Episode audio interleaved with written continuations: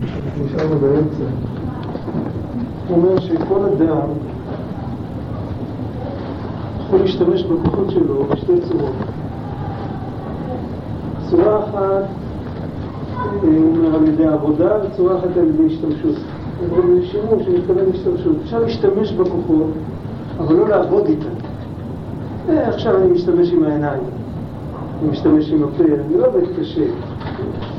אבל אפשר גם לעבוד איתם. כשבן אדם עובד עם הכוחות, אז הוא מוציא אותם מהכוח אל הפועל, אפשר לומר במלוא תפארתם. ואז הם כלים שדרכם יכולים להתגלות הכוחות של העולמות העליונים, הכוחות המקבילים. לכל בן אדם יש עשר ספירות בנפש, יש עשר ספירות בעולם העשייה, בעולם היצירה, בעולם הבריאה, בעולם האצילות. העבודה שאנחנו עושים עם הכוחות שלנו, היא הופכת את הכוחות לצינורות שדרכם מתגלים כוחות עליונים יותר. ואז הכוחות העליונים, זה עיקר החידוש של הפרק שאנחנו קראנו, שהכוחות העליונים באים לשלמות שלהם כשהם מאירים באדם דרך האדם. זה החידוש פה. לא שהאדם מגיע לשלמות כי דרכו עוברים כוחות עליונים, שזה גם כן שלמות גדולה, אבל זה לא, לא כל כך השלמות של האדם קורית פה, אלא השלמות של הכוחות, של הכוחות העליונים. אם הכוחות העליונים האלה היו נשארים ככה ולא מתלבשים בתוך האדם, אז חסר בהם. כי המטרה שהם נבראו, הם נבראו כדי שהם יאירו בתוך, ה... בתוך, המציאות, בתוך המציאות התחתונה. אחרת הם כאילו עקרים, כאילו הם, הם לא עושים פירות. אז עיקר האדם זה לעבוד עם הכוחות שלו ולא רק סתם, כמו שאומרים, אה, להביע הזדהות. בסדר, אני גם מסכים. אני נותן הסכמה שהכל נכון. אני מאמין באמונה שלמה שכל דברי נביאים אמת. מה אני עושה עם זה? כלום. בסדר. אלא מה, אם נדבר למשל על דברי נביאים, אז עבודה בדברי נביאים, הוא בעצמו כותב בספר אחר שלו, הוא כותב איך לומדים תנ"ך. אז הוא אומר שמתי שלומדים למשל את פרשת העקדה, אז צריך להרגיש שמלווים את אברהם ויצחק בדרך, עושים התגנבות, מתגנבים אחריהם, שהם לא יראו, והולכים איתם, ואת כל מה שהם מדברים ביניהם, ואת כל מה שעובר עליהם, מנסים להרגיש. זאת אומרת, ככה, זו דוגמה שהוא בעצמו נותן להבדל בין להשתמש בכוחות לבין לעבוד עם הכוחות. על זה דיברנו פחות או יותר. עכשיו הוא שעה, הוא אמר עוד דבר, שזה החוליה המקשרת להמשך. אמר שיש שלוש בחינות, יש בחינה של רוח הקודש, שזה כשהאדם אה, באמת עושה בשלמות את העבודה שלו ומתגלים בכוחות עליונים. יש דרגה פחותה מרוח הקודש, שזה כשהוא אומר שירה. כל שירה בתנ"ך נאמרה ברוח הקודש, אבל השירה זה לא אומר שיש שם איזה נבואה ומתגלים עתידות, או שמתגלים דברים שאדם לא ידע קודם. יש שני סוגי נבואה, כך כתוב בראשונים, יש נבואה שמגלה עתידות, יש נבואה שמגלה לאדם השגות עליונות, מה שהוא לא ידע קודם, לא עתידות, אבל אה, מתגלה לו עניינים גבוהים. אז לא, לא בצורה, זה רוח הקודש, שני העניינים האלה. יש לפעמים שבשירה הוא לא כותב דברים שהוא לא ידע קודם לפני שהוא שורר את השירה. הוא ידע את הכל קודם. אבל השירה היא, היא מגיעה ממקום יותר עמוק בתוכו. זאת אומרת שהאור האלוקי נגע בו במקום כל כך עמוק, שלא מספיק שהוא, אני אמרתי לכם שבוע שעבר, יש את ההלכה היהודית תשוקתי של רבי יהודה הלוי, תסתכלו בסידור הספרדי לפני כל מדרי. אפשר רק לבכות שם. מההתחלה עד הסוף בכי אחד גדול. עכשיו אם מישהו היה רוצה לכתוב את זה בלי לשיר, הוא יכול לכתוב את זה על חצי עמוד, את כל האינפורמציה שיש לו. זאת אומרת, כדי לכתוב את השיר, צריך, זה צריך לנבוע ממקום יותר עמוק. וזה נגיעה של אור עליון, זה בחינה קטנה של רוח הקודש. משורר אמיתי, יש לו איזשהו רוח הקודש. יש בחינה יותר נמוכה מזה שזאת התפילה. תפילה, עוד פעם, תפילה מעומק הלב, לא תפילה של אמירת טקסט. תפילה שבאה מעומק הלב, זה, זה הבחינה השלישית, זה הדרגה היותר נמוכה. עכשיו, מה שהוא אומר, המינימום שאנחנו צריכים לגלות, הוא אומר ככה, הוא אומר, אנחנו נכתוב שירים לבד, אין לנו את ההתעוררות הזאת. אם מי שיש לו, יש לו, אבל מה עושה מי שאין לו? הוא יכול להתחבר לאותו דבר אם הוא קורא שיר של רבי יהודה הלוי, של רבי אברהם בן עזרא, של, של הקדמונים, או שהוא קורא תהילים, או משהו כזה. ואז זה מעורר אצלו את ה... כמו שאומרים, את האור הקטן שיש בו בלב שלו. ככה הוא סיים את העניין, ואז הוא אמר בסוף, לפעמים גם זה לא עוזר. לפעמים האור הקטן הזה, הוא נשאר, נשאר כבוי ושום דבר לא מזיז אותו. ככה, ככה גמרנו, הדבר העצוב הזה. עכשיו כאן, זאת אומרת, במילים אחרות, מה שהוא רוצה לומר, כי הוא לא עונה על הטענה הזאת, בסוף. תקראו אותו עד הסוף, הוא לא, הוא לא מתייחס לזה. הוא משאיר את זה ככה, וזה לא הדרך שלו. להשאיר אותנו ככה עם סיומת כזאת, מסיימים בטוב, כן? מסיים עניין שלם, ארוך, והוא משאיר את זה ככה. אבל מה? הוא מתכוון לומר שאדם צריך שיהיה לו התערות הדליקטית. זאת אומרת, כמו שאנחנו יודעים בחיים הפשוטים, כל אחד צריך לעשות השתדלות. שיהיה לו בית, שיהיה לו פרנסה, שהילדים יגדלו טוב, צריך לעשות השתדלות. מי שרוצה רק להתפלל. אז יש פה איזה מימד של אה, כאילו לכפות את הקדוש ברוך הוא שיעשה לו נס. אני רוצה, אז מגיע לי. בדרך הטבע זה לא מגיע ככה, בדרך הטבע זה מגיע כדי השתדלות. ביחד עם זה צריך להיות האמונה השלמה שהשם יכול לתת גם ללא ההשתדלות. למה צריך לעשות את ההשתדלות? כי השם גזר שהוא רוצה שיעשו השתדלות. דיברנו על זה פעם. השורש של הרעיון זה בחובת הלבבות בשער הביטחון. זה לא כתוב שם במפורש, אבל משם לומדים את זה בספרים יותר מאוחרים. שהקדוש ברוך הוא רוצה לנסות את האדם, האם הוא יוותר על התזה של כוחי ועוצם ידי גם אחרי שהוא עשה השתדלות וזה הצליח לו. זה ברור הרעיון. אם אני לא עושה השתדלות ויורד לי מן, אז אני לא אומר כוחי ועוצם ידי. זה, זה לא ניסיון. אבל אם אני עושה השתדלות וצומח וגודל ואני מרוויח עם הכוח שלי ואני בכל אופן לא אומר כוחי ועוצם ידי, פה עמדתי בניסיון. אז הקדוש ברוך הוא גזר עלינו השתדלות בטבע של העולם כדי שנעמוד בניסיון. וככה מפרשים את uh, דבריו של החובת הלבבות. ממש במפורש, אבל ככה מסבירים אותו. על כל פנים, אפשר להבין מזה, אנחנו צריכים לעבוד את השם לכל הפחות עם אותה התמסרות כמו שעובדים בשביל הפרנסה. ממילא יוצא שגם בעבודת השם יש שתי הנקודות האלה. מצד אחד, יש תפילות. איך אמר שלמה, ונתת לעבדך לב שומע. כן? לכאורה, אתה רוצה לב שומע, אז תעשה ככה. תתחיל, תכוון את הלב, תתבונן, ואז יגיע משהו ללב, איך כתוב ברמב"ם, איך בן אדם מגיע לאהבת השם. הוא מתבונן בגבולת השם, הוא מקבל אהבת השם, לא כתוב ברמב"ם שאדם יעמוד בתפילה ויגיד ונתת לעבדך לב שומע. זאת הלכה. ההלכה היא שאתה צריך לעשות את העבודה שלך. אבל אנחנו יודעים היטב שללא סייעתא דשמיא שום דבר לא הולך. כי אפילו אם בן אדם עושה את כל ההשתדלות, גם בגשמיות וגם ברוחניות, יכול להיות, אה, יכול להיות בן אדם שהוא מקיים מצווה כל כך הרבה שנים ובסוף יתברר לו שזה לא היה נכון וזה היה פסול. סיפר לי יהודי סופר, יהודי זקן, סיפר לי כמה שבועות לפני שהוא נפטר. הוא אומר, היום מישהו בכה פה ליד השולחן. אמרתי לו, מה קרה? נכנסתי אליו, הייתי צריך בשבילו משהו, בשביל אבא שלי. הוא אומר לי, נכנס אברך ואמר לי שאני אשחיר לו את התפילין. אמרתי לו, אני לא משחרר תפילין בלי לבדוק אותה. ילדים תשעים. אז הוא אמר לי, בסדר, תבדוק אותה.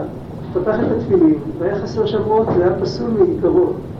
התברר שהאברך הזה היה אברך כהן, בחייו לא הניח תפילין. הוא אמר, הוא עמד ובכה. הוא בכה. זה היה עוד יום, זה לא היה ערב, זה היה בוקר, אז הוא אמר, נתתי לו את התפילין שלי שיניח. ואני יושב לכתוב לו תפילין. אבל מה אני למדתי מזה באותו רגע? שהשתדלות לא יכולה לגמור את הדבר עד הסוף. ודאי השתדלות, הבן אדם הזה היה לו תפילין והוא הניח אותם כל יום, אבל הוא לא קיים את המצווה. הוא גם לא עבר על המצווה, אבל הוא גם לא קיים את המצווה. וכיוצא בזה יכול להיות שבן אדם לומד והוא שוכח. כל מיני כל מיני דברים, יכול להיות שבן אדם מתכוון לעשות את הטובה הכי גדולה לשני, והשני נפגע מזה. זה קורה כל כך הרבה, ואנחנו לא תמיד החכמים הכי גדולים בעולם. מה רוצים מאיתנו? אז בשביל זה צריך תפילה. כדי שזה באמת ילך למקום הנכון צריך תפילה. כמו בגשמיות, בן אדם יוצא לעבודה, ואחר כך אה, הוא יכול להפסיד את כל כספו בעניין רע ומשהו, על זה הוא צריך תפילה. למרות שבלי תפילה שום דבר לא הולך, בלי תפילה הוא לא יכול להגיש את המאכל אל פיו, אבל בכל אופן, רק בתפילה המאכל לא ייכנס לפה שלו. הקדוש ברוך הוא לא יעשה לו ניסים למעלה מהטבע. אני אומר גם אצלנו בעניין הזה, שהוא מדבר, מדבר על התפילה עצמה, בתפילה עצמה יש שני עניינים, יש השתדלות קוגניטיבית ויש השתדלות של תפילה, בתוך התפילה עצמה. אני חושב שדיברנו על זה פעם. יש לפעמים בן אדם שהוא רגוע, והוא ישן מספיק בלילה, והכל טוב, יש לו ריכוז חזק, והתפילה לא הולכת. למה התפילה לא הולכת לו? כי הוא לא התפלל שהתפילה תלך. זה מין דבר כזה של תפילה קודם התפילה. כן, יש, יש מרבי אלימלך, יש תפילה קודם התפילה. זאת אומרת שבן אדם ניגש, הוא עומד, הוא עומד לומר ברכה בתפילת עמידה, אחד מה-18, 19 ברכות לפנינו. שיכוון במחשבה שלו, ריבונו של עולם, אנא, שאני לא אפספס את הברכה הזאת, היא ברכה כל כך טובה, שלא אפספס אותה. שאני אגיד את צמח לוי את עבדך מהרה תצמיח עם כל הלב. זה תפילה, אבל מצד שני צריך גם השתדלות. יש השתדלות, בן אדם לוקח פעם את הסידור, מתי שהוא לא מתפלל. הוא יושב והוא קורא מה כתוב שם, הוא עושה מפגש עם הסידור שלו, לא בזמן התפילה, מתי שיש לו המון זמן, כמה שהוא רוצה. יושב על הכורסה, מסתכל בסידור, הרבה פעמים הוא יפגוש שם דברים שבחיים שלו לא ידע שהם נמצאים שם. הוא רואה, יצא לי לא מזמן, יצא לי לפני כמה ימים, אה, הייתי באיזה מקום, היה שם סידור כזה, עם אותיות ענקיות. ואני לא יודע, חיכיתי למישהו, חיכיתי לו, היה עסוק. וככה בלי להרגיש פתחתי את הסידור. ראיתי פתאום, ב... יש שם איזה סידור אשכנזי בתפילה של שני לחמישי, בתחנון שמוסיפים ביום שני לחמישי, יש שם קטע, תתננו ביד הבן ולמחות את שמנו, זכור כי נשארנו מעט מהרבה, כי כוכבי השמיים, אתה בירכת את אבותינו כוכבי השמיים הרבה ברכם, ואתה נשארנו מעט מהרבה. אני רואה את המילים האלה, אני ראיתי הרבה, הרבה הרבה בחיים שלי. פעם ראשונה שראיתי אותם באותיות ענק כאלה, בצורת עימות שאני לא רגיל אליו, כאילו שראיתי אותם פעם ראשונה בחיים. ו- ולא צריך לחכות שזה יקרה. הטיפש מחכה שזה יקרה לו. הקדוש ברוך הוא מרחם עליו, אז הוא מזמין לו את זה. הבן אדם צריך לעשות השתדלות, ובכוחות עצמו לחפש, להיכנס לתוך העניין של התפילה. אותו דבר כמו בפרנסה גשמית, או כמו ביחסים של בן אדם לחברו, אותו דבר כמו ב- בלימוד תורה, בקיום מצוות, מישהו יתפלל על זה, אתרוג לא יגיע אליו הביתה. איך אמר רבי נתן, כמי שרבי נחמן אמר, רוצה לנסוע לארץ ישראל, כמה תפילות שהוא התפלל על זה. אבל אמר דבר אחד, הוא אמר, אני יודע, הוא גם בברסלב, הוא אמר, שפת הים לברסלב לא תגיע, הנמל לא יגיע לברסלב, עד אודסה אני צריך לנסוע. משם השם יעזור לי, אבל את ההשתדלות הזאת להגיע, צריך להבין שזה משל, הוא לא דיבר רק על נסיעה לארץ ישראל. יש את החלק שבן אדם צריך פשוט לקום ולעשות.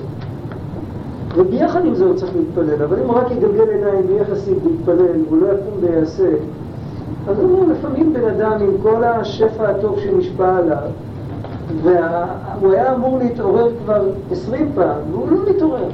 זה סימן שהוא, שאת ההתערות הדלתתא שלו הוא לא עושה. הוא רק רוצה שיעשו בשבילו, אבל הוא לא עושה את המינימום. ואת זה צריך לעשות. את זה אפשר לעשות בכל דבר. קצת אפשר לעשות. לא יכולים לעשות הרבה, אבל קצת אפשר לעשות. כשעושים קצת, התודעה מתרחבת, ואז אפשר להתחיל לעשות יותר. אחר כך התודעה מתרחבת עוד יותר, אפשר לעשות עוד יותר, וכן הלאה. אבל את הקצת שאפשר לעשות חייבים לעשות. זה פחות או יותר מה שדיברנו עד עכשיו. עכשיו מכאן אני יוצא לעוד עניין, שני דברים בגו, יש עוד שני דברים בתוכו שעוד לא הסברנו עד הסוף. כי לפי דברינו אלה, שביארנו מעט בדברי קודש של הפרדס, הפרדס אומר, הוא הביא קודם, שגם שלמעלה אין ימין ושמאל בכלל, וגם שהאדם הוא צל של הימין והשמאל העליונים. אז זה אמרנו שבאדם יש ימין ושמאל, והוא מוציא מכוח אל הפועל על ידי העבודה שלו את הימין ושמאל העליונים. מזה יוצא לנו שלא נפשו בלבד מתנוצצת בקרב האיש הישראלי בשעה שמתעורר ומתגלה. זה כבר דבר פלא, מה שהולך לומר זה. צריך להתפלל להפתעה. לכאורה יהודי מעורר את נפשו, אז מה מתעורר אצלו? מתעורר אצלו הנפש שלו, הנפש הפרטית שלו, חלק אלוקה נמעד. אז הוא אומר לא רק זה. ולא רק בחלק הקדושה שמשתלשל ונמשך להיות נפש רוח נשמה חיה יחידה, חיה ויחידה שלו בלבד, נפשו מסתכלת בשעה זו שמתלהבת, ולא נשאר רק עם החלק הפרטי שלו, לא רק זה מתגלה, לא רק כוח הראייה של הנפש הפרטית שלו מתגלה, רק בחינת מרחוק השם נראה לי. מה פירוש? כיוון שעל ידי נפשו, רוחו ונשמתו הערת השם מתגלה, והם נעשים המרכבה והכלים שעל ידם וכאין צורתם ברוחניות מתגלה, יכול לו על ידי נפשו ורוחו להסתכל מרחוק גם בהערת הוד הקדושה, הוד הקדושה מתגלה בכלל על ידו. זאת אומרת, מה אמרנו קודם? אני אחזור על זה עוד פעם, כי יש הרבה אנשים שנכנסו אחרי שאמרנו את זה. הוא אומר שכשאם בן אדם עובד נכון עם הכוחות שלו, לא בדרך אגב, הוא לא עושה עבודה שלו בדרך אגב, אז הוא מעורר שהכוחות העליונים שמקבילים לכוחות שלו, הכוחות העליונים הם מתעוררים גם. אם בן אדם עובד עם המוח, אז החוכמה העליונה מתגלה, עובד עם הלב, אז הלב העליון מתגלה. והתיקון נעשה לא רק באדם, שמתגלים בו כוחות עליונים, אלא מה אמרנו? שעיקר התיקון נעשה בכוחות העליונים עצמם. אם הם זוכים שהם יאירו באדם למטה, זה העילוי שלהם. אחרת הם נשארים כמו עקרים. כשהם מגיעים ומסייעים לבעל בחירה בעבודה שלו, זה התכלית. ועל ידי זה הם מתעלים. כל דבר שמגיע לתכלית מתעלה. אם תסתכלו מסילת ישרים, כתוב שם שבן אדם עם פעולה טובה הוא מתקן את כל העולם ואת כל העולמות, ועם פעולה לא טובה הוא מקלקל את כל העולם ואת כל העולם. הוא מתכוון בדיוק לעניין הזה. שם הוא לא נכנס לעניינים כאלה, אבל הוא מרמז את העניין הזה. עכשיו, מה יוצא מזה? יוצא שבאותו רגע שהאדם פועל עם הכוחות שלו בהשתדלות, הוא מכניס את עצמו לזה, הוא לא רק עושה את זה ככה דרך אגב, אז מתגלים בו כוחות שלא שייכים אליו, אלא שהם למעלה ממנו, הם מקבילים לכוחות שלו, הם דומים לכוחות שלו, אבל הם הרבה יותר גדולים. ואז הוא מקבל הסתכלות חדשה. והוא מסתכל לא רק דרך הנשמה שלו ברמה הכי גבוהה, הוא מקבל גם את ההסתכלות של, של הכוחות העליונים. דיברנו על זה פעם, רבי נחמן אומר, הנה אין השם לצדיקים, שהקדוש ברוך הוא נותן לצדיקים את ההסתכלות שלו, שהתחילו להסתכל דרך העיניים שלו. עכשיו מה שאנחנו לומדים זה הפירוש למה שכתוב שם. צדיק יכול לקבל את ההסתכלות של השם? אבל מה זה העיניים של השם? העיניים של השם זה החוכמה העליונה. החוכמה נקראת עין, החכמים נקראים עיני העיניים. ובאותו דבר, והיו עיניים וליבי שם כל הימים, כתוב על בית המקדש. סך הכל בני ישראל בבית המקדש עשו השתדלות גדולה. הם עשו השתדלות פיזית, הם בנו בית מקדש. אז הקדוש ברוך הוא אומר, והיו עיניי וליבי שם כל היום. אם אתה משתדל עם כל נתיב לב, אם אתה משתדל עם המוח שלך, עם העיניים שלך, עם הלב שלך, אז הקדוש ברוך הוא מכניס שם את העיניים שלו ואת הלב שלו. ואותו דבר במקדש הפרטי, אותו דבר כשבן אדם עובד את השם ברוחניות, זה גם אותו דבר. עכשיו, שמא תאמר שכל זה מדובר על צדיקים, כמו שאומרים, אולי מדובר על תלמידי הבעל שם טוב, על תלמידי המגיד, אז הוא אומר לא. ולא הצדיקים אשר מלפנים בלבד, שאת כל גופם, נפשם וגופם עשו מרכבת הקדושה. אלא גם כל איש ישראל, לפי ערכו. זה ההגבלה שלו. כל אחד לפי ערכו, אבל כולם שייכים לעניין הזה. אם שומר את כל גופו ונפשו, מנמיכיות על כל פנים, השלה הקדוש מסביר על על הפסוק מוסר השם בני אל תמאס, מה הפירוש הפשוט? בני אל תמאס את מוסר השם. מי פונה אליך? שלמה המלך פונה אליך ואומר בני אל תמאס את מוסר השם. אם השם נותן לך מכה, תנשק את השוד. כן? השלה הקדוש מסביר שצריך לקרוא את זה ככה, מוסר השם נקודותיים. בני, סימן קריאה, אל תימאס, אל תכחלך, אתה הבן שלי, לא מתאים לך. זה מוסר השם. זה אחד מהיסודות שבעל שם טוב בנה את השיטה שלו. לא ללכת עם לתת על הראש, אלא לקרב על כל התורה של הנקודות הטובות, ונקודי מורה, הנקודות והכל מקופל בתוך הפסוק הזה.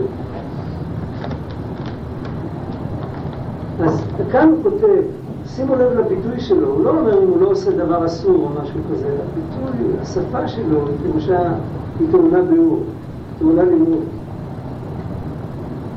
אם שומר את כל גופו ונפשו מנמיכיות על כל פנים, אל תהיה נמוך, אל תיכנס בבוץ.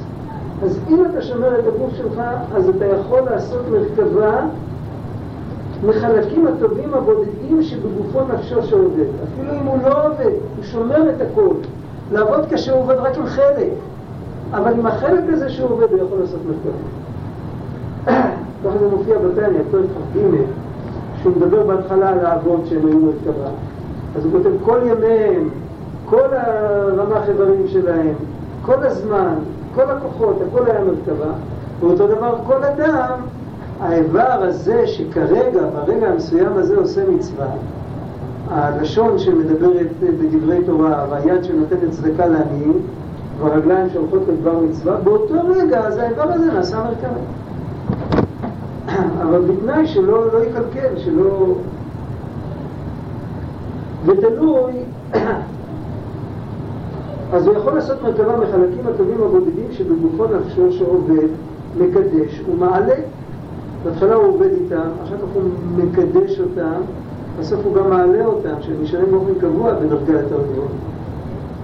ותלוי בכמות המרכבה שלו, כמה תורה למד וקיים, ואיך קיים. אם בשימוש לבד, הוא משתמש עם הכוחות, אבל הוא לא השקיע, או בעבודה. וכמה עבודה הוא כלי עשה מגופו נפשו, עד כמה הוא איבד את עצמו, בעין, כמה הוא איבד את עצמו. זאת אומרת, העניין של עבודת השם זה לקחת את הכלי, הכלי, הגוף זה הכלי, שנקרא בזוהר משחא דחיביא, אור של נחש, לקחת אותו ולעבד אותו, סיפרתי לכם את הסיפור על אותו אחד שקנה שטח בשביל לעבד את האדמה והוא עלה לשטח עם פועלים, אז הוא לא היה טרקטורים, השטח היה מלא נחשים. אז הוא הביא את כולם לצוד את הנחשים, ועשה בית מלאכה לארנקים, באור נחש, ואז היה במודה. אז קודם כל הוא הרוויח המון כסף, ואחר כך נשאר לו גם האדמה. אם הוא היה, אם היה מתייאש, היה הולך לעשות משפטים, למה רימו אותו, העורך דין לבד היה לוקח לו את כל הכסף. כתוב בפסוק, כתוב, ואת כל עשה השם למענהו וגם רשע ליום רעה. יש יום רעה, יום שרע לבן אדם, ואז הרשע שולט עליו, הרשע זה היצר הרע, אבל הרשע נברא, היצר הרע נברא כדי שבן אדם ייקח את היום הרע, את הרע ויעשה ממנו יום, יום זה אור. זאת אומרת, כל אחד כמה שהוא יכול, קיבל משחא דחיביא, קיבל אור של נחש, קיבל גוף, אז את הגוף קיבלנו, זה המתנה הכי גדולה שקיבלנו זה. בגלל שאם לוקחים את הגוף הזה ומזכחים אותו, אז הוא יכול להגיע למדרגות שאחר כך הנשמה מקבלת מהגוף. זה כתוב בשני, בשתי צורות, זה כתוב פעם אחת, זה כתוב אפילו על חיים בעולם הזה, בזמן הזה, וכתוב שלעתיד לבוא ככה יהיה, שאני שמעתי איזה זולת מהגוף, וזה עניין מאוד עמוק.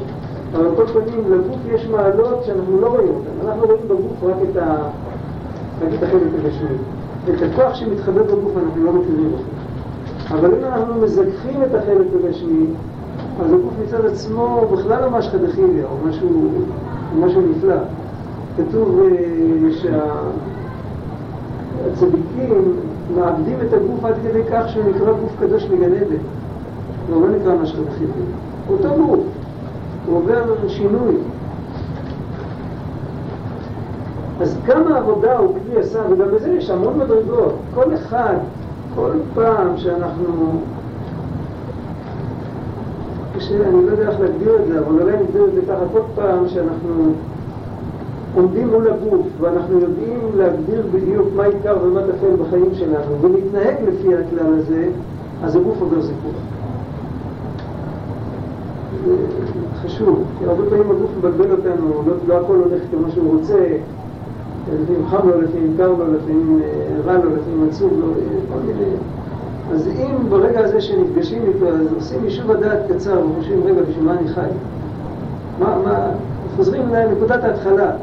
בשביל מה שלחו אותי לפה? אני, אני פה אורח, מה, מה אני אמור לעשות? אז, אז אפשר להגיע, כל פעם עושים את זה, באותו רגע לא מרגישים כלום, זה רק, זה רק עוזר שיעברו את הרגע הקשה הזה יותר בקלות.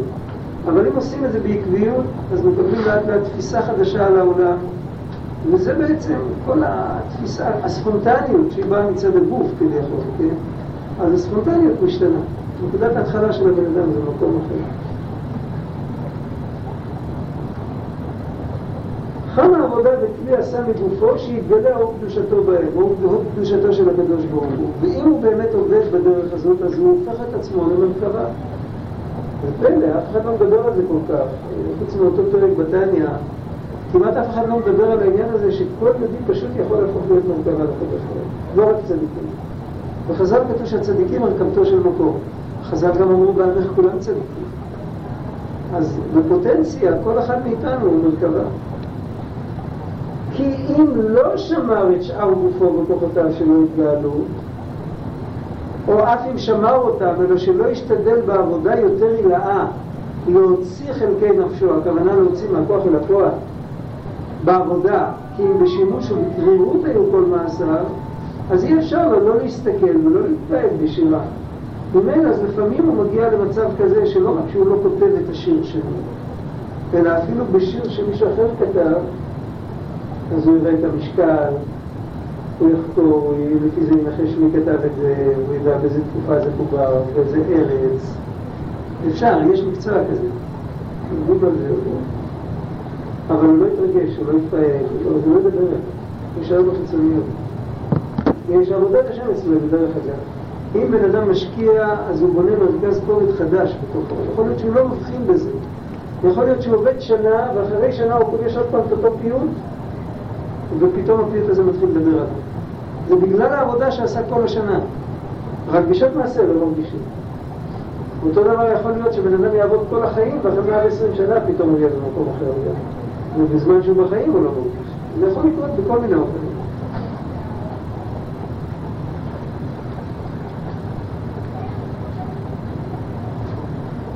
אבל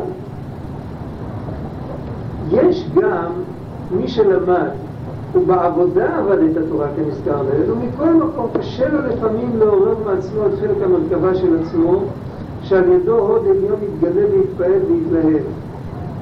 כאן הוא מדבר על משהו ספציפי, הוא מדבר על הלב.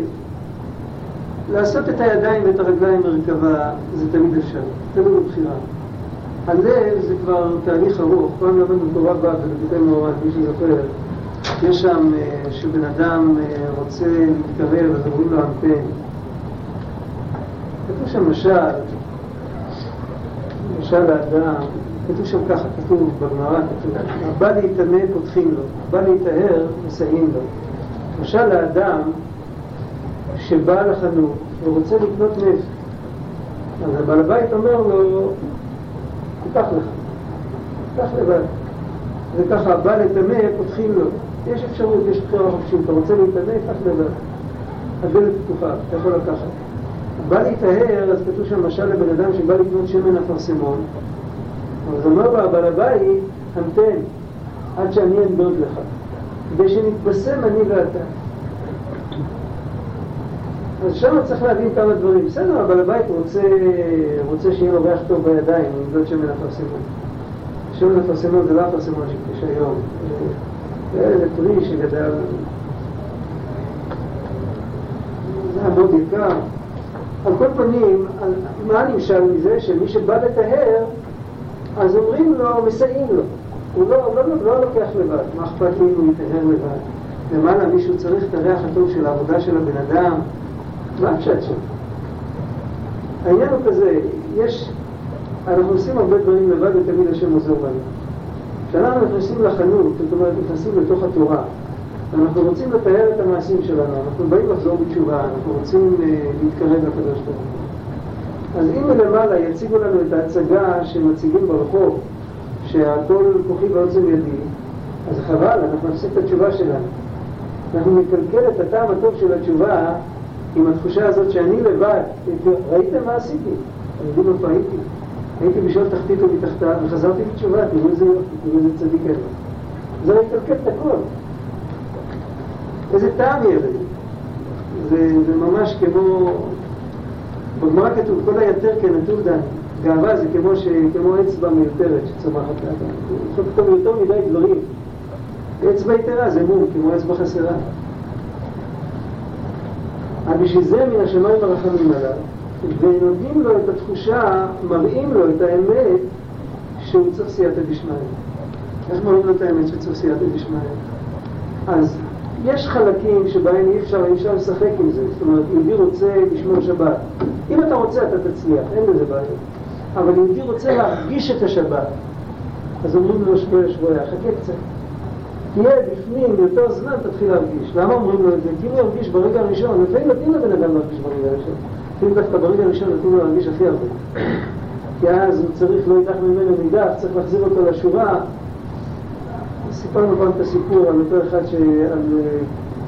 על צדיק שלח אליו מישהו שהגיע הזמן לחזור בתשובה, הוא משך אותו מהקליפות, הרגיש היה בין הגויים. אחר כך באו בטענות לסמך צדק, למה אתה לא עושה לנו ככה? היו יושבים במסמדרה שם, תלמידי חכמים. אז אמר להם, כשכבש יוצא מהשורה, אז הולכים עליו אבן, שולחים כלב. כשהוא נופל לבור, אז הרועה יורד לבור ומוציא אותו. כן, עוד לא נפלתם בכזה בור עמוק. על כל פנים, לפעמים צריך גם את זה, אבל בדרך כלל, כשבן אדם את, את המעשים הטובים שלו הוא יכול לעשות אד-הוק, אה, יש לו בחירה מכאן לכאן, אבל את הלב הוא צריך להמתין, הוא צריך לחכות, וכשיש לו סבלנות, זה הופך אותו לכלי שהוא יוכל לקבל לב. היה יהודי שהלך פעם לרבי נתן, תלמיד שלו, אמר לו, רבי נתן דיבר על הלב של אברהם אבינו. אז אמר אחד מהתלמידים, נו, איפה לוקחים לב כזה כמו שהיה לאברהם אבינו?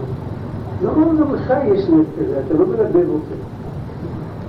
אבל מספרים שהיה, זה כתוב, זה הסיפור בעל פה, אני מקווה שהוא מדויק, אבל זה כתוב, בתוך, בספרים המודפסים כתוב שהיה פעם מישהו מהתלמידים של רבי נחמן, שהוא בא אליו ואמר לו, רבי תגידו לי מאיפה לוקחים לב? אז אמר לו, אין אף רבי בעולם שנותן לב. מן השמיים נותנים לבן אדם פה, נותנים לו ראש, נותנים לו מוח. לב מגיע מעצמו, אם משתמשים עם מה שנתנו לך, הלב בסוף מגיע. אבל זה הכלל תמיד, לקבל לב צריך סבלנות. אי אפשר להפוך את הלב ביום אחד, ברגע אחד. זה הכלל.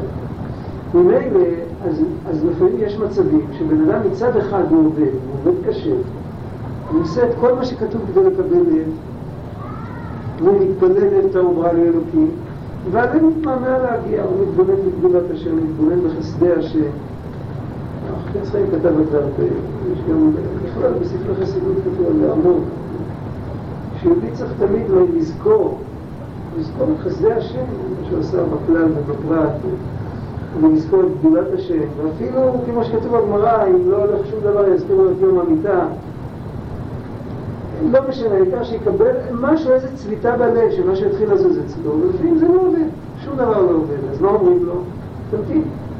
עכשיו, בזה שהוא ממתין, אומרים לו להמתין, ובשביל בן אדם בעולם המודרני שרגיל ללחיצות כפתור, בכלל אם אנחנו באים לאיזה מקום, לאיזה משרד, ואומרים לנו תמתין, אנחנו לא אוהבים את המילה הזאת.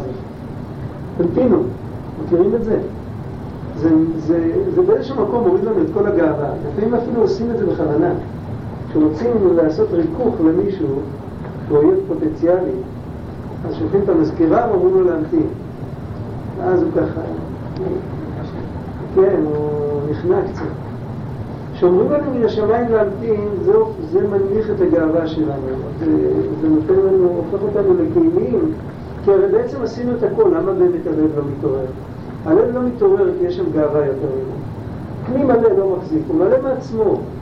וזה שהוא מבין שהוא צריך להמתין, אז הוא מבין שבעצם לא הוא עושה את זה. מתי שזה צריך להגיע זה מגיע. ובשביל זה הוא, הוא מסיים כאן את הקטע, לא יודע אם הוא, למי שיש ספר, ברשת כ"א, איפה שהקטע נגמר, אז הוא אומר, יש גם מי שלמד, הוא בעבודה עבד את התורת הנזכר הזה, ומכל מקום קשה לפעמים לעורר מעצמו את חלק המרכבה של עצמו, שעל ידו הוד עליון יתגלה ויתפעל ויתלהב. לב הוא לא מקבל. הוא מקבל, הוא נעשה מרכבה, הוא מאמין באמונה שלמה שהיד שלו נתנה צדקה לעניים, היד נהייתה מרכבה, זה אמת. אבל הלב שלו, אם הייתה, היה נהיה מרכבה, היה מרגיש. אז היה לו התעוררות אחרת בלב, הוא מרגיש שאין לו התעוררות. אז מה עושים? אז הוא נותן את העצה, והעצה הזאת היא, הוא לא נותן עצה להמתין, אבל הוא נותן עצה שהיא מקבילה לעצה להמתין. הנקודה של העצה להמתין זה, אל תחזיק מעצמך שזה מגיע לך כבר עכשיו. והנקודה של העצה שהוא נותן, הוא נותן עצה שבן אדם, לא יודע איך אומרים את זה בעברית, יש בן אדם כמשקיע, אבל יש עוד ביטוי, ביידיש אומרים, זה ממנו. יש מישהו שמבין פה יידיש? לאסוף את עצמו. אז זהו, בעצם הביטוי המקורי זה כשמדברים עם קבוצה, בואו ניקח את עצמנו ביחד. אבל הביטוי המושאל, שהוא יותר נפוץ, זה לאסוף את כל הכוחות ולהפוך את הכוחות שלי לקרן לייזר, כאילו לאסוף את כל הכוחות ולקחת אותם לנקודה אחת. למקד. למקד. זה ביטול, זה ביטול מאוד גדול. זה בעל גאווה, קשה לבוא אליו בדרישה כזאת. הוא באמת איך שבא לו, שנוח לו, אפילו כשהוא משקיע, אבל להתאמץ יותר מדי, הוא משקיע, הוא משקיע כמה שמשקיע. כאן זה, מבחינה של למסור את הנפש. לקחת יש ספרים על הגאון מווילנה מספרים שכשהוא לא הבין משהו, אז הוא לא אכל ולא ישן עד שהוא לא הבין. לכאורה אם בן אדם לא אוכל ולא ישן, אז הוא מבין פחות. הוא לא ישן, אז ודאי שהמוח שלו נסגר. אבל אצלו זה ענה נקודה אחרת, לא שהוא חשב שאם הוא לא יאכל ולא ישן, אז זה סגולה להבין. הוא לא יכול לאכול ולישון אם הוא לא יבין. איך, זה טעים לו? איך, איך אומר רבי דוד משם? איך הוא יכול לטעום את אשר יארע? כן, אי אפשר. אם, אז זו בחינה כזאת שבן אדם, זה נוגע לו בנפש. די, אם נוגע לו בנפש, אז יכול להיות שני דברים. או שהוא מתאמץ יותר, או שהוא עומד במקום ולא זז. כשצריך לחכות, מה העניין של לחכות? למה, למה נמאס לנו לחכות? נמאס לנו לחכות, זה כמו שאומרים, בסדר, אז לא יהיה זה, יהיה משהו אחר. אבל אם אני צריך לחכות לאבא שלי או לאמא שלי או למישהו שאי אפשר להחליף אותו על מישהו אחר, אז אני אחכה כמה שיצטרכו, עד, עד שזה יגיע. בזה שאני מחכה, אני מגלה מעצמי את הנקודה שאין תחליף. איך אמרנו, נדמה ששבוע שעבר הזכרנו, בן אדם צריך להיות מוכן לעמוד 60 שנה ליד דלת סגורה, ברגע שהיא תיפתח לדחוף רגל.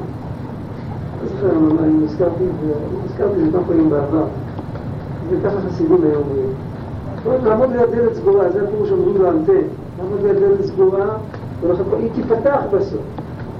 איך אמר המשנה למלך בסיפור הראשון של סיפורי מעשיות, שכולם אמרו לו שכל הוא מחפש הר של זהב ומוצר של מרגליות, כולם אמרו לו שזה דמיון. אז הוא אומר, אני יודע שבוודאי ישנו. וממילא אז הוא מוכן, הוא עשה, שם הוא שם הוא לא מחכה סטטי, הוא הולך, הוא מסתובב שנים עד שהוא רוצה את זה. ובסוף כל אלה שהפריעו לו עוזרים לו בסוף. אז זה, בקיצור, זו מילה אחת, המילה הזאת, זה כמו שאת אמרת, ניקוד, וזה נחישות. נחשון בין המנהדל, יש בשם שלו את הנחישות. אז הים לא עצר אותו. זה מעניין. איך בדיוק השם הזה, עם נחישות ביחד. אז זה נראה בקטע הבא, וגם בזה, על ידי משל באדם, נוכל להבין מעט את הדבר. המשל הוא נפלא. יש אדם חלש שאין לו כוח, ובשביל זה לא יוכל להתאבד עם זולתו. ויש איש גיבור בכוח, אלא שאתה אומץ הלב ורוח הגבורה נחלשים בקרבו. הוא לא לוקח את עצמו.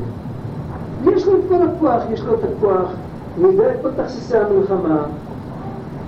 זה לא בראש שלו עכשיו. הוא הוציא אותו מתוך ספר מעניין, מתוך משהו, עכשיו צריך... עזבו, אין לי כוח, לא בשבילו. אלא שאתה אומץ הלב ורוח הגבורה נחלשים בקרבו, לא, מתגז... לא מתרכזים ולא מתגברים, כאילו מתנמנם באותה שעה, הוא מתרשם. ואם ירצה להתאבק, אז הוא צריך לעבור עוד שלב. הוא צריך קודם כל לצאת ממה שהוא שקוע בו עד עכשיו, והוא צריך לה... זה... כבר זקן היום, אני זוכר את היום הראשון של המילואים כל שנה. אז היה המ"מ מגיע ואומר, חבר'ה, המילואים התחילו. מה אתם חולמים?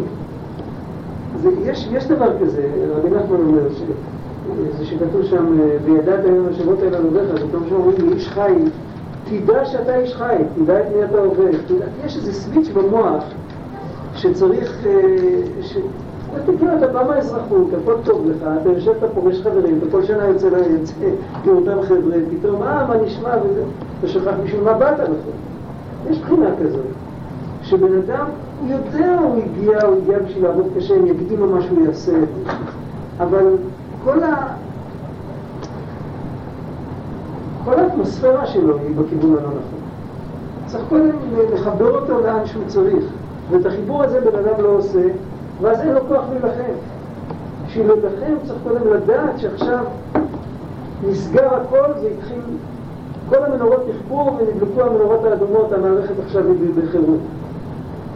אז אפשר אז, אז אפשר להוציא את הכוח שהיה כל הזמן, להוציא מהכוח אל הכוח. זה לא פשוט, אנחנו מכירים את זה. אז איך הוא כותב את זה? הוא אומר, אם נרצה להתאבק מוכרח או לאמץ את עצמו קודם, הוא כותב את המילה אונשטרנגל. אונשטרנגל זה התרגום המדויק של המילה התאמצות, אבל הוא מתכוון כאן למשהו נפשי הרבה יותר מה. זה יכול להיות מצב תמידי, או שזה משהו להיות פעם שהתעורר? אפשר לעבוד בצורה... זה, לא, לא, זה קודם כל, קודם כל זה סטארטר. זה קודם כל.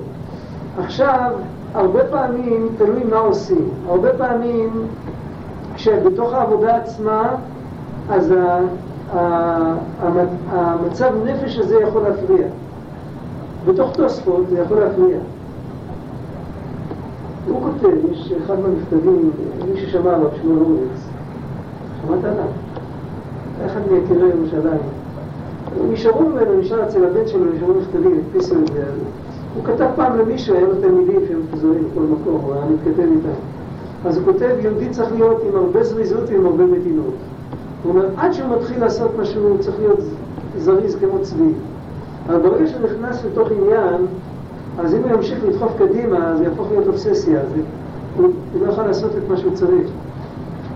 אבל כדי לעבור ממצב, אה, כמו שאומרים, יש לזה מהלך, הוא צריך להכניס מהלך עבודה.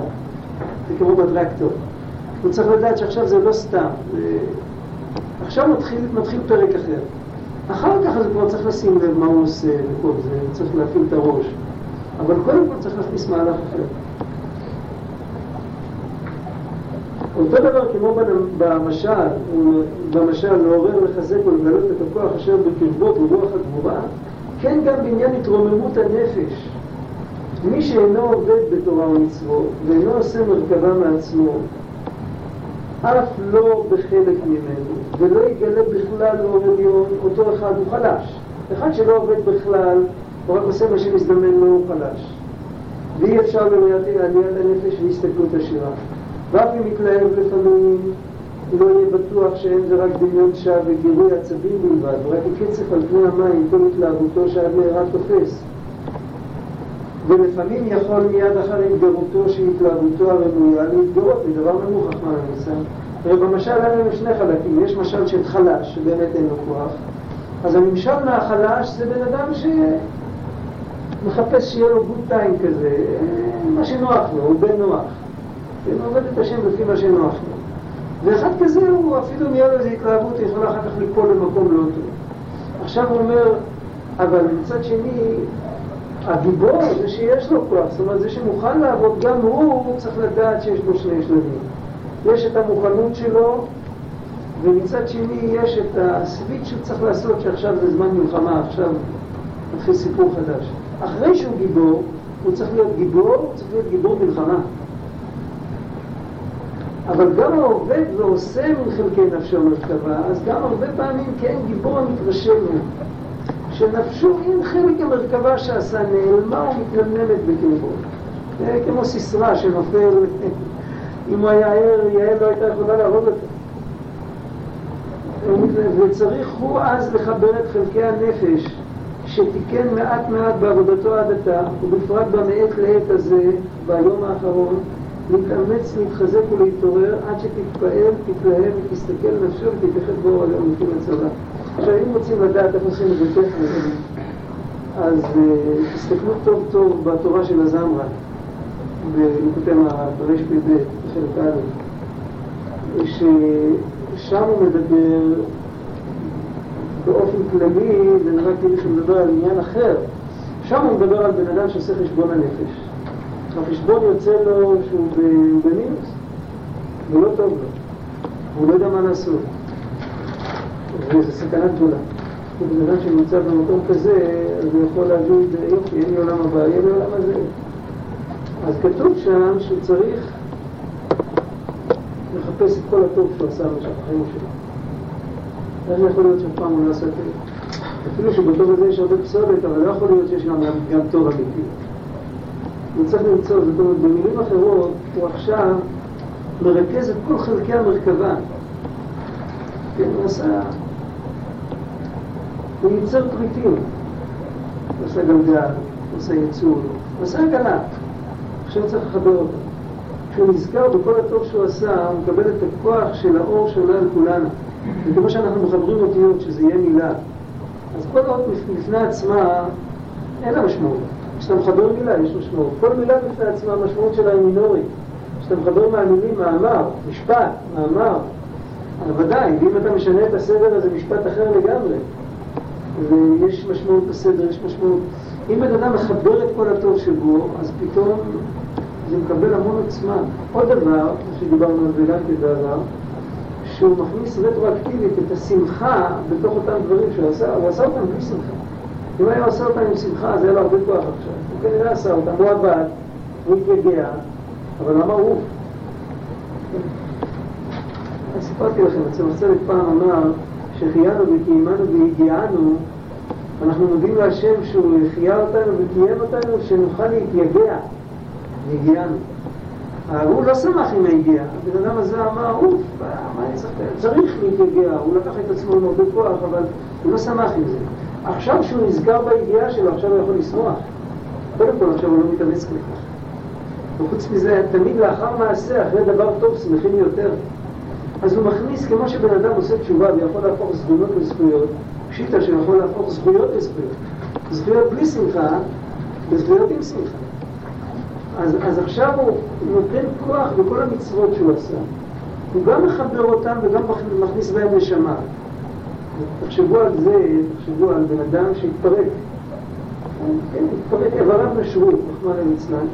בא איזה קוסם, לחבר את כל האיברים, מחזיר לו את הנשמה. איזה שמחה זה.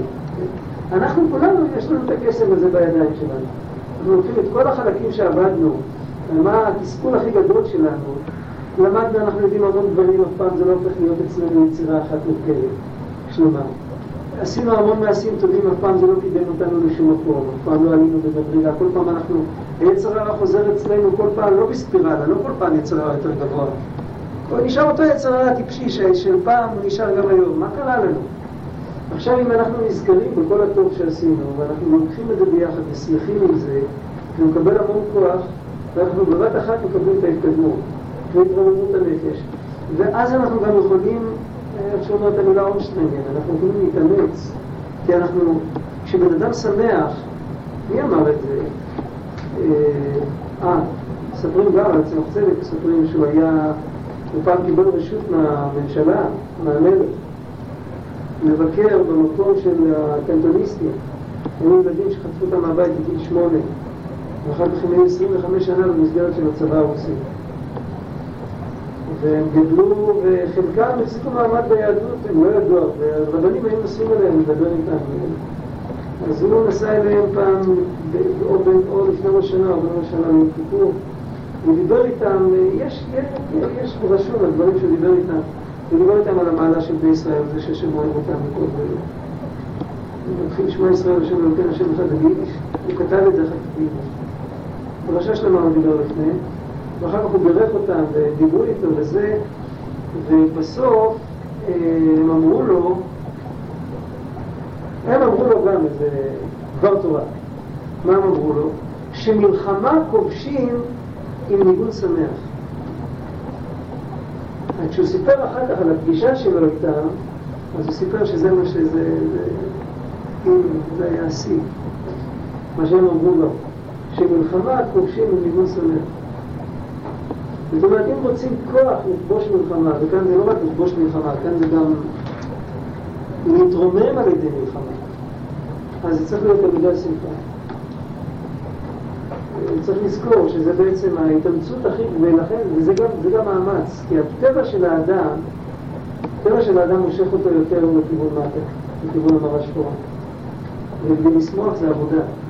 הוא צריך להזכיר לעצמו את הטוב שהוא עשה. הוא לא מתאמץ, אז הוא שמח. אנחנו נשאר את זה פה לפעמים. שבוע הבא, ג' אנחנו פה, עוד שבועיים כבר עברו מהם. מי שצריך לדעת שבועיים מראש בשביל לתכנן משהו. שם יש? שם יש. ואומן. כתוב שאחד מהדברים של החכם שלא מדבר בפני מי שגדול ממנו, הוא רוצה להיות גודל. יש שם שיעורים בלי סוף, כל הזמן.